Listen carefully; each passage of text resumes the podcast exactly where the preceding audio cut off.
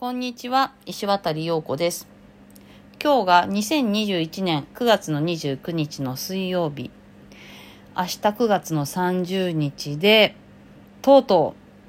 う、10月の1日から緊急事態宣言とかマンボウが取っ払われた日がやってくることですよね。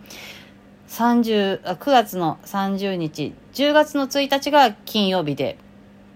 どんなことになっちゃうんでしょうね、夜の街は。今でも結構、繁華街は人がごちゃごちゃっとしていっぱい人がいるし、安い大衆居酒屋なんかめちゃめちゃ混んでるし、私も緊急事態宣言下に結構ご飯食べ行ったりお酒飲み行ったりしてましたけど、あんまり衛生的にどうなのかなとか、すごい隣と密になるようなところは避けて行ってました。個室だったりとか、ちょっと小綺麗な、うん、値段がちょっと大衆的なところよりちょっといいぐらいのところであんまり隣との距離が近くないようなところを選んで行っていたんですがね明けた日の夜は怖いですね。めちゃめちゃ混むんだろうな。うん。なんか怖いもの見たせでどんなになっちゃってんのか見に行きたい気もするけどもなんかもうねコロナの生活に慣れているからそういうとこに近づきたくない気持ちの方が大きくなってる自分がいます。さてそんなコロナ事情はさておき最近気づいたことがありましてお金のことなんですけれども9月から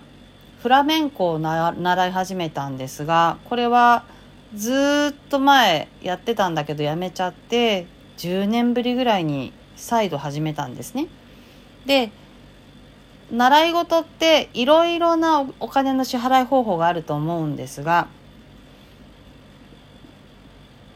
どうなんだろう大体現金で手渡しなのかなって思うんですけども結構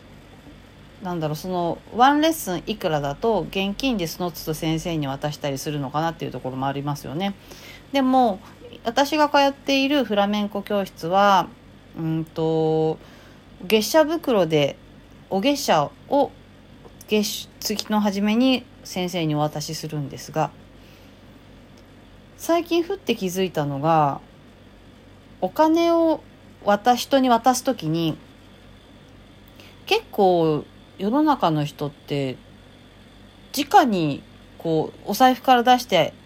お渡ししてるケースをよく見かけるんですが昔ね私が本当に小さい時いろんな習い事をやっていろんな月謝袋を持ってたんだけどもあの多分昔多分昭和の考えなのかもしれないけどもお金を生でむき身で人に渡すやり取りするっていうことを結構それは何だろうま礼儀がなってないマナー違反っていうか失礼だみたいな感じで捉えられてたような記憶教えられた記憶があるんですね。ちょっとこれ定かじゃないんだけども何かに包んであのお渡しする。なんかむき身で渡すのはちょっと失礼であるっていうことをなんか教えられた気があって多分それはちゃんとその先生とかにお渡しするお支払いするレッスンフィーとかをそのちゃんと用意ぴったり用意して持参してありがとうございましたって渡すっていう習慣が、うん、正しかったのかなって思うんですね。だけど知らない間にうんここ近年なんかレッスン終わりましたありがとうございましたってお金渡す時に結構お財布から直接出してありがとうございましたって支払ってるような光景を見る気がして何て言うのかな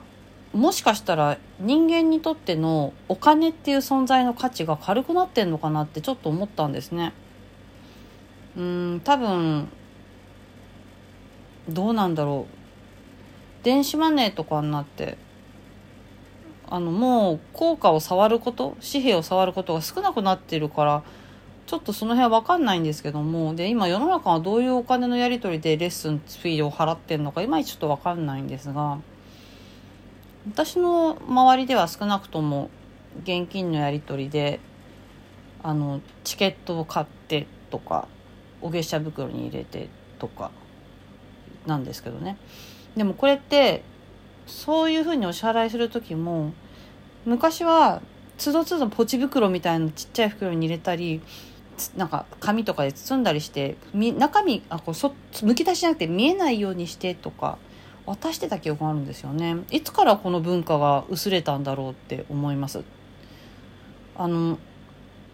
受け取る側も多分そういう意思がそういう感覚がないんだろうなって思いますね。久しぶりに月謝袋というものを手にしてそういうことを思い出しました。いいことなのか悪いことなのか全然それも分かんないんだけども昔って確かそうだったよないつの間に変わってたんだろうみたいななんか基準とか常識がいつの間に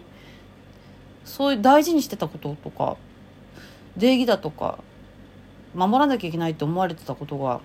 いつの間になくなったんだろうっていうようなことが結構あるあるんじゃないかなってその月謝袋を手にして思いました。